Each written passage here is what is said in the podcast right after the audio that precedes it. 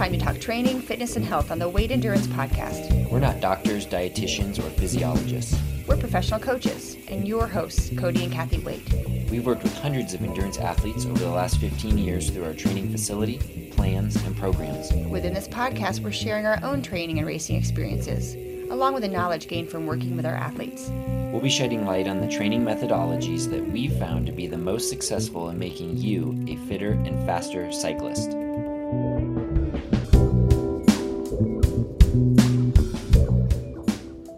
All right, welcome back, everyone. I'm Cody, Hi, I'm Kathy. and you are listening to the Waite Endurance Podcast, and we are on to episode number 62, which happens to be installment number four of our event prep series that we are doing because we're kind of in the throes of a racing block with our we development team and all these like topics and questions and things have been on our mind Yeah, right in front of our faces. right in front of our faces yes um, so this episode we are going to talk specifically about, about race fueling Mm-hmm. super key element of racing probably among the most important elements We get a lot of questions about race warm ups and race fueling. Mm-hmm. But I think this is the number one topic or question to get an answer to in order to optimize your race performance. Right, because you can have a suboptimal warm up for whatever reason Mm-hmm. Yeah. and still race okay. Right, right, right. Um, But if you sort of botch your fueling, you are not going to race as well as you could. You can still get to the finish line, and that's where people get a little bit confused sometimes. But you're not going to race as fast as you could had you fueled properly. Exactly. I feel very passionate about this topic because I, I see now, um, specifically from watching the We Devo Riders race and from watching kids in the NICA series, the high school series race for the past few years, I see now in my own race history that for years and years I did not fuel well. And I had good results, really great results. I was on the podium a lot, you know, national championship in triathlon for Xterra Triathlon, but I really kind of shudder to think of all the wasted opportunities to be um, faster and better and place better and like all all the training I put in, but then I would sort of self sabotage by not fueling enough. Yeah, that's a great point. I mean, you can be super fit and well prepared and then not consume enough fuel on race day, and it- Yeah. you're leaving time on the table. Yeah, so I feel really passionate about it. So I I guess I really get on the We Devo riders, and I'm excited just to talk about it today. Great. But before we do, um, let's mention our sponsor, The Pressery. Um, they make fresh made, cold shipped broth and noodles, um, bone broth specifically, that I'm in love with. Um, now you can order online, where previously you had to find them in stores, which is challenging depending on where you lived and what stores you were nearby. Um, but now you can order online at pressery.com and have the fresh made noodles, like ramen packs and bone broth shipped right to your door, which I is great. it. We're I on the love sub- opening the front door and having the box there. yeah, we're on the subscription order, um, and you, our listeners, can get ten bucks off your one-time order or your regular subscri- subscription order using the code WAITE10 at pressery.com. So that's W A I T E and the number ten, all capitals, um, to get the ten bucks off um, your order. It's wonderful. So give it a give it a shot. It's good stuff. I'm addicted to it. Um, so let's dig into the race fueling stuff because I know it's a popular question and, and topic. Um, and to kind of as a start off, just to let you guys know, we're going to come at this from not so much a science point of view, in terms of like scientists testing people in laboratories and doing double blind placebos, blah blah blah, because I, feel like that stuff is very useful and helpful in sort of getting people started with the fueling concept. But we're coming at it from a real world perspective because, like we say in our intro, we're not doctors or scientists. We are coaches and and also athletes. But we've coached hundreds of athletes over the years and have seen you know how important the fueling is and what fueling requirement is there, and we can put it hopefully in a fairly simple way to understand it and grasp it Perfect. right? Because you struggle with the concept of like, I need this many grams per kilogram of Oh, yeah, I body don't- weight. and- I don't like have a like a um like a concept of what a gram is. I don't know why. Like it doesn't it just doesn't like click with me. Like calories I I get. So I just think in terms of how many gel packets do I need to consume to get through this to race get through this at race, my yeah. highest power output possible. Yeah, I, I know that some people like love the grams and divided by your body weight and blah blah blah blah, but it doesn't make sense to me. Right. So that's where we're coming at is this real world application. So hopefully you guys will find this helpful. But before we dig in, it's kind of a quick like why do we need to fuel um, to sort of set up how we fuel. Um, and in a nutshell, we've talked about this before on the show different times, but we have uh, carbohydrates stored in our body in the form of glycogen. Okay, and we're going to use the word carbohydrate and sugars interchangeably. And carbohydrate, glycogen, sugars, and carbohydrates. Right. So, and glycogen is the stored form of the sugars or carbohydrates in our body. So, our body has this ability to store glycogen. The more fit you are, uh, often the more glycogen you can pack away and store in your muscles, um, which is great. But we have a very limited supply of this glycogen, roughly around 2,000 calories. Um, I don't know the exact amount, but I think around two thirds of that is stored within our muscles themselves that are doing the work.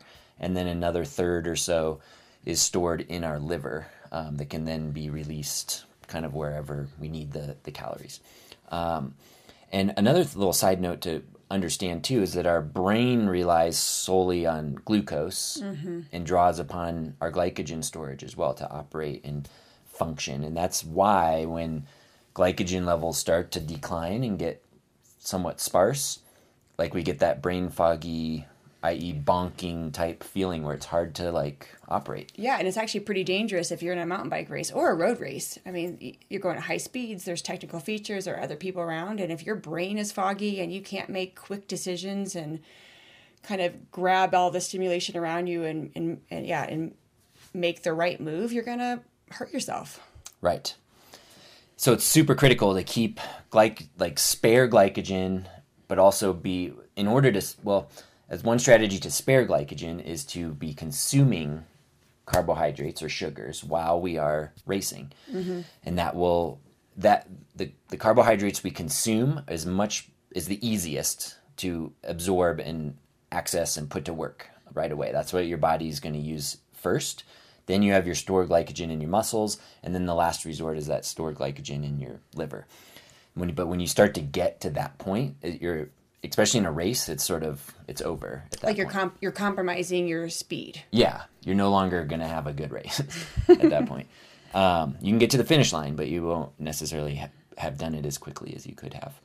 Um, so it's super critical to keep the blood sugar up so we can keep our pace up, our power up, and get across the line as quickly Yeah, I keep possible. saying this phrase to the riders on our We Devo team. Like sugar unleashes your power. Right. it, it, it make, I sort of see like the sugar molecules as like little superheroes in capes, and they're like going through our bloodstream and like unleashing the power that's stored in there. Because they've all, all those writers and you and I, we've done the training over the last year. But if you don't consume the sugar in the race, you're not going to unleash those little superhero molecules. Exactly. Because again, not to get overly sciency, because I am not a scientist, but yeah, you're basically using the carbohydrate molecules with oxygen, and there's that reaction in the Krebs cycle, and to, you know ATP, and that's what creates power um, There you go. to continue going. So it, it's definitely um, critical. So back to glycogen, we have about 2,000 ish calories, depends on the person, of that energy stored in our body, um, mostly in our muscles. So that equates to, for most people, somewhere around two hours worth of go of energy to get to, to get across from start to finish, right? So it, it becomes very obvious that okay, if I'm going to line up and I'm planning to do the six hour race, and I have two hours of stored glycogen, obviously I need to consume sugar. So people kind of get that concept. But one thing that I think where a lot of people miss the boat and sort of struggle with is when they're doing events that are like less than two hours. So I'm thinking specifically cyclocross races, criteriums, cross country mountain biking, um, you know, uh, cir- shorter circuit race, maybe in a in a road Like a time race, trial race, time trials either on the road or on a trail. they're thinking, okay, I've got two hours of energy. I really don't need to Yeah. fuel a whole lot. I can I can do this. Um, but what's, you can, you can, but can. it just won't be optimal. Yes. So the power that you're producing is relying on the carbohydrates to keep power up. As soon as your blood sugar starts to dip, and then you have to really start dipping into relying heavily on muscle glycogen, it's a little slower to process. Uh, and ultimately, to, to put simply, your power just will drop and it won't be as high as it could or should be um, Right.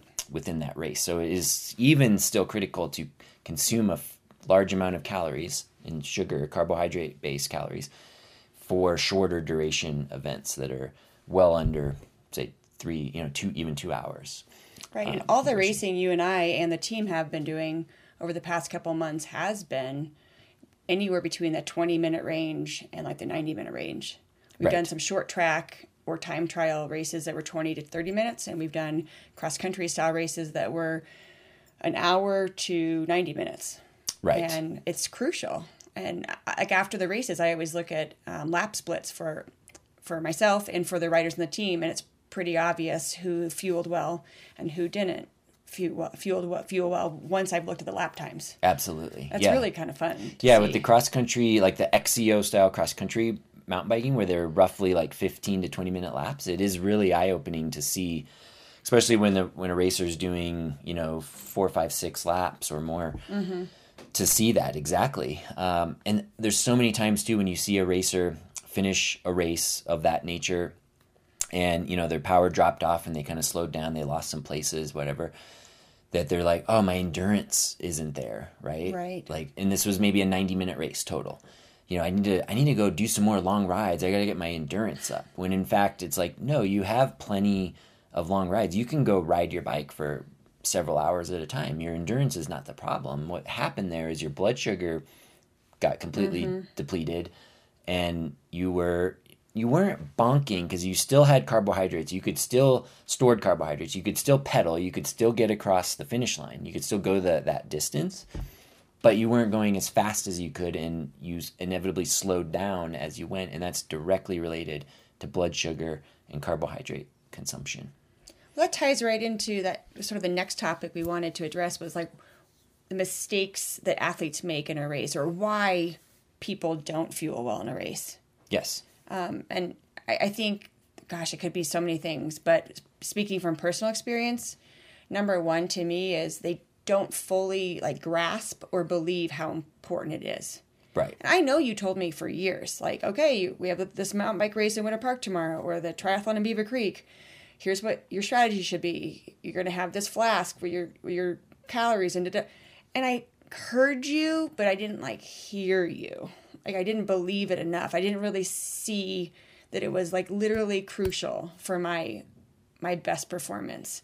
And it was really only until I started watching the young riders in those lapped courses that I and I saw them fall back, and it was like a light bulb went on over my mm-hmm. head, like in a cartoon. I'm like, oh my god, it's so true. Yeah. It's it, and it wasn't that I didn't believe you before, but it's like that like that like true knowing inside of why you have to do this. Right. Well, you, maybe you didn't see it like you then did with the, our Yeah. young riders doing cross country, you know, the shorter courses. Right.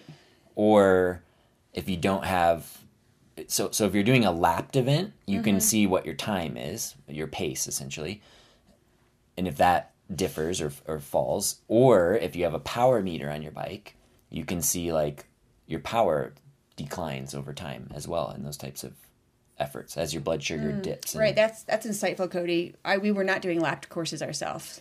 Ourselves Back the then, race. yeah. back then. And I don't know if I ever went back and looked at my power data. And for a long time I didn't actually have a power meter on my mountain bike. Right, right. So, um, so th- yeah, you just didn't have like the concrete evidence in front of mm-hmm. you, right? It was like Yeah. you were going more on a feeling, and I think that's what people often tend to do, and kind of tied in with that too is they'll say, "Well, I didn't feel hungry. You know, why do I need to consume a big calories? breakfast." Yeah, why do I need to gel? I, I didn't feel hungry. The problem is that when you get to the point of feeling hungry, it's like that ship has already sailed. That means your blood sugar has dropped when you start feeling hungry, and your body's saying, "Feed me," because I need to get my blood sugar back up, and our brains need sugar and um, glucose to to do their thing, and then obviously our muscles do to do their thing. And so when you get to the point where you're hungry, from a high performance standpoint, that ship is, has sailed. And you should never, in racing or really in training for that matter, get to the point where you're quote unquote hungry on the bike. You know, um, I mean, even in a long endurance ride, it's like keep fueling properly. You're not really hungry when you get back. You know, you have, take a recovery shake, you may not even want it necessarily. And we see this in the in these races, just to kind of stay on topic with race fueling. But when you finish a hard race and you fueled properly, you know, you're you shouldn't be hungry ever, um, because you've missed the boat at that point if you're Right, if you're right. hungry. Um, so I think that's a mistake that riders like a, a mistaken like thought pattern or process that like oh it's I have a 75 minute race ahead of me. You know I'm not hungry. Why should I take a gel? But they're missing the point that their power is declining as their blood sugar de- gets depleted. Another reason I think athletes don't fuel well in races is that they don't like the taste or the texture of the available gels or products they have. okay I mean, I think that was my problem as well. Is I, I didn't care for the traditional gels. I could barely like even physically get them out of the package. It was always like a lot of work. It would like gag me. I'd have to like grab my water bottle then and gulp it down like I was taking a vitamin or a pill. Um, I just didn't like it. Yeah. So you need to figure out what, find something you do like, or at least can tolerate, um, whether it be a gel or a drink. Those are the two most often or easily consumable, especially when we're racing, um, options to get calories in. But finding the right brand or consistency or flavor or whatever that may be for the Yeah, person. or vehicle. Like if you don't like to swallow a gel or you don't want to chew on some sort of gummy, maybe you're going to consume all your calories in a like a fluid form. And that's perfectly fine too. But if you're going to choose that option, you need to be able to um, have the skills and comfortability to grab that water bottle off the out of the water cage and can and drink it and put it back. And sometimes the terrain of that particular race doesn't lend itself as well to a, a caloric, um, like a fluid right. t- in, uh, source. Right, so right. all things to consider. But um, and then one other reason I don't think uh, sometimes people get fuel in is that they forget. Like they have. Oh, for sure. Yeah, maybe they believe it, and they they they have like five gels in their pocket. They have a flask, you know, a water bottle. They have everything there, and then they just forget. Right. They're in the heat of the moment of the race and Right. suddenly they're more than halfway through and oh, I haven't taken anything. yeah. So I'm pretty sure you can set little beepers and timers on your your fancy watches and your head units. Um, so if that is you, if you are new to the sport or new to fueling um, promptly and quickly, then set yourself a timer. It's easiest if you're in a, a cross country course where you're lapped, and then we just take a gel every lap. And I mean that's how it was in Utah this weekend That is easiest, yeah. uh, there was a wonderful paved road that went through the feed zone and kind of went up a little hill so you could slow down. There was plenty of time to pull that gel out of a pocket, you know, rip it off and, and take it. It doesn't always happen that way, like on a, on a like a longer cross country course. So you just have to like be aware and be committed to that time to Right. take the gel. Right, right. And a lot of that is habitual too of like practice, right? And doing more races. And that might tie back into why we do like those the first episode of this little series of the early season races and our BNC races mm-hmm. Of practicing things. So fueling is definitely one of them. Um, so let's get into the nitty gritty of like what exactly should you eat and how much and that sort of thing. Okay. Okay. So in general, when we're racing and we're talking about events, let's say that's about an hour to upwards of like 10 to 12 hours. Okay. Quite so the range. it's a big range, um, depending on um, what event you're going for. But to me, that's like racing range. When you start doing events that are beyond that 10, 12 hour range, it's the, the intensity level drops is so low that it, it's a little bit different topic and subject of I agree with you. I mean, at that going on? point, if you're doing a 24 hour race, you're probably stopping and having like a bowl of noodles. Well, they eat and- pizza and Yeah. all that kind of stuff. That's Yeah. not what we're talking about. Right, and like ultra runners can, you know, they're doing these ridiculously long things, and you know, then we're talking a, a lot more about like using fat for fuel and things like that. So we're not going to steer into that. We're going to stay into the relatively short range of say an hour to to a ten hour race, uh, which is still a big range, but at that intensity level, you're relying heavily on carbohydrates, if not exclusively, when we're talking about say sub two hours. Um, so when we're at these intensities, depending on the duration and the intensity level, and and the person to some degree, we're burning somewhere around a thousand calories an hour. So say between 800 and 1200 calories per hour. Um, and as a side note, if you have a power meter, you can actually set a screen on there and it will tell you how many calories you burned over over the race, but you can also see like the real time. Um, I know with my Wahoo at least, I think Garmin's probably the same. You can see literally like just like you can see your real time power, you can see the real time calories consumption. Um, and that's kind of interesting to see as yeah, well. n- not something you would check during a race, but something to check during a like a long ride and a, a higher intensity interval workout, so you get an idea of how many calories per hour your body is burning. Right. So if we're gonna let's just stick with round numbers. If we're burning say a thousand calories an hour racing, um, there's no way you're gonna consume a thousand calories per hour, um, but you want to shoot for as many as possible per hour that you can absorb um, and and tolerate in your system. There's a lot of debate out there, like how much is what and um, and all that sort of thing. I'll try to keep it as simple and easy to understand as possible. Um, but for, for the longest time, it, it used to be thought that you know about um, 250 to 300 calories per hour was what you wanted to shoot for and what someone could tolerate. And what they're discovering in some scientific research lately, the latest research is showing that the different types of sugars that you consume. So we have glucose and fructose are the two primary ones. There's also um, lactose, which is in dairy products, which isn't quite as useful. Then there's other combinations, like sucrose, like table sugar, is a combination of glucose and fructose.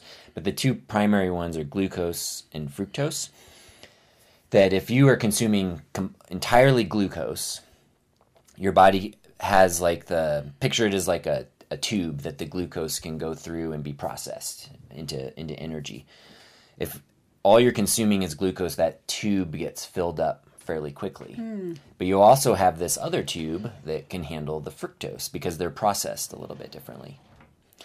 So what they found is if you have the a, a, the proper ratio, you know, a combination of the two, glucose and fructose in your caloric consumption, that then you're kind of splitting these calories going down these two different tubes that you can get more total calories into your system. That's a great image. Yeah, does that make sense? Yeah, yeah, Okay. yeah I really like it. Yeah, I so if haven't you- heard this one. So if you picture the one tube and you're flooding it with glucose, it's sort of like if you had so much water coming out of your shower that you know it couldn't go down the drain all at once, so you start kind of building up, and it can cause some GI distress, and that's where people you'd see this a lot with um, you know the longer endurance racing stuff is if you're like consuming mostly just glucose, you know, like a, a, a maltodextrin um, drink or something, that you, you're getting kind of like backed up, and that causes the GI issues, maybe the gut cramping or just you know bloating, things like that.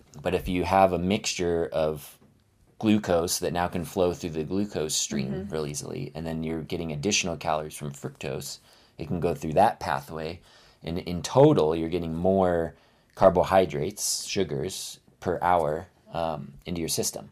Well, you have to diversify your sugar profile or portfolio. Exactly. There you go. like your stock portfolio. So that's why a lot of the modern, you know, current drinks and gels out there are now becoming a combination of glucose and fructose. So you might see that on the label. That might be like a thing they're kind of marketing, and it, it that that part is definitely real. And what they're finding is that now people, test subjects, are figuring out they can consume.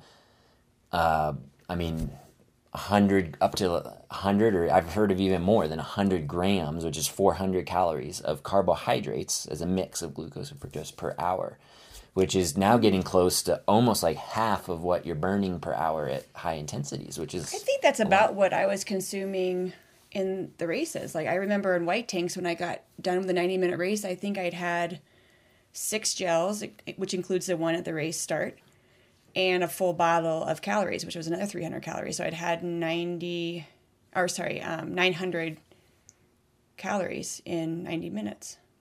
Okay. Yeah. So yeah, and I remember you did really well fueling. in And I and I race. was like I never felt like I was fading at all. I felt stronger as I went. Right, and that's exactly why you want to fuel to avoid that that fading. Um, so it all comes down to what you can absorb. So in general, as a like a ballpark statement, I tell our athletes like let's try to hover somewhere around the 300 calorie per hour range while you're racing. If you can tolerate more, and it is trainable, try to work yourself up to more. If that's a little too much, then start where you are and again just build up from there. But I would say as like a minimum like 300 calories per hour. So that breaks down then to 100 calories, which is a common calorie range for like a gel every 20 minutes. Right. Um, and that's kind of the in my opinion like the the pace at which you should be consuming those carbohydrates is every roughly 15 to 20 minutes about 100 calories. So if, if you have this good combination and gut tolerance of with the glucose and fructose you can get 100 calories every 15 minutes. That's 400 an hour. You're gonna ne- practically never fade. You know if it's if you're more like every 20 minutes that's still 300 calories per hour that's still a really solid place to be from there but if you're waiting to take a gel every half an hour or 45 minutes you're gonna especially if it's a longer event but in in any event it's gonna you're gonna start to see some power fade i think I think so. And I talked with one of the boys on the team, and he had forgotten to take a gel coming through to start his second lap. Mm-hmm. And then he also forgot to take one starting his last lap. And actually, his last two laps, he was his time, his lap times noticeably noticeably dropped off. And I, I suspect that it was just even missing that one gel coming through to start the second lap. It's like he got a little bit of a gap. And so instead of every 20 minutes, it was like 35 minutes where he got um, a boost to his sugar, right his sugar flow. exactly Because it catches up to you later. Oh, it definitely catches up to you. And so longer races are certainly more critical um, in keeping up with this. And oftentimes, because the pace is a little slower in a longer race, you know, it doesn't feel like you need a lot of calories in the first hour or two or even maybe three, but you do because, like you said, it catches up later on. Um, okay, so we talked about gels. Uh, that's one way to do it. If you're not a gel person and prefer liquid, um, you can. There's definitely products out there to do that as well. So you're looking for, um, again, a bottle, say a typical bike bottle with 360 calories or so, about 90 grams of carbohydrates, and consuming that um, every hour. So if you're taking like a pretty big gulp or two every 10 minutes, say, then you'll probably finish that bottle over the course of the hour and you get that nice steady stream of carbohydrates going in. I tend to be more of a liquid consumer myself. Um, I think in most cases, especially shorter races, but um, the gels these days, well, the we really like the Science in Sport gels, and we're not sponsored by them, but we just have sought them out as our preferred product um, because they are easier to get down. Um, they're a little bulkier to carry, but they're they're easier to consume and they work really well. In my Well, I would argue actually they're easier to grab out of your pocket because they're like a long tube versus a little squatty um, traditional gel packet that like hides down your pocket. True, but you can only fit so many in your pocket because they're bigger. That's true. Um, but I can actually swallow those pretty easily. I it's the first gel product that I like. Yeah, for sure. So um, I think a race, kind of to summarize it all, like what a race fueling could and should look like for people. Um, and let's talk. Well, let's talk two things because there, there it is different, I guess, on the different durations. And our minds right now are just fixed on cross country racing because that's what we've been um, deep in for the last six weeks here. But for a cross country mountain bike race or any event that's say one hour to two hours long, you want to get your warm up in. We talked about that in the last episode. And remember, while you're warming up, you're burning through your glycogen stores. So take a gel about 10 minutes before, you know, before you start. So after you finished your warm up, make sure you get a gel. Um, if you maybe even sipped a carbohydrate drink during your warm up too is not a bad idea. So you're not getting into glycogen stores before you've even started racing.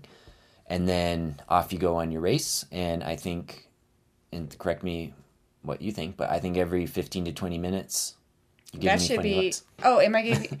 Okay, no, no, no. I'm, I'm right there with you. Okay. I, my funny look is that I was recalculating how many calories I did Oh, you're white cal- takes. computing Sorry. I Okay. um, I don't think Yeah, I did the nine. look on your face was so funny. like I was pooping my pants or Maybe something. I'm but- saying something wrong. No, I don't think I took six gels in the white tanks. It was like four. So anyway, regardless of my faulty calculations, I totally agree with you.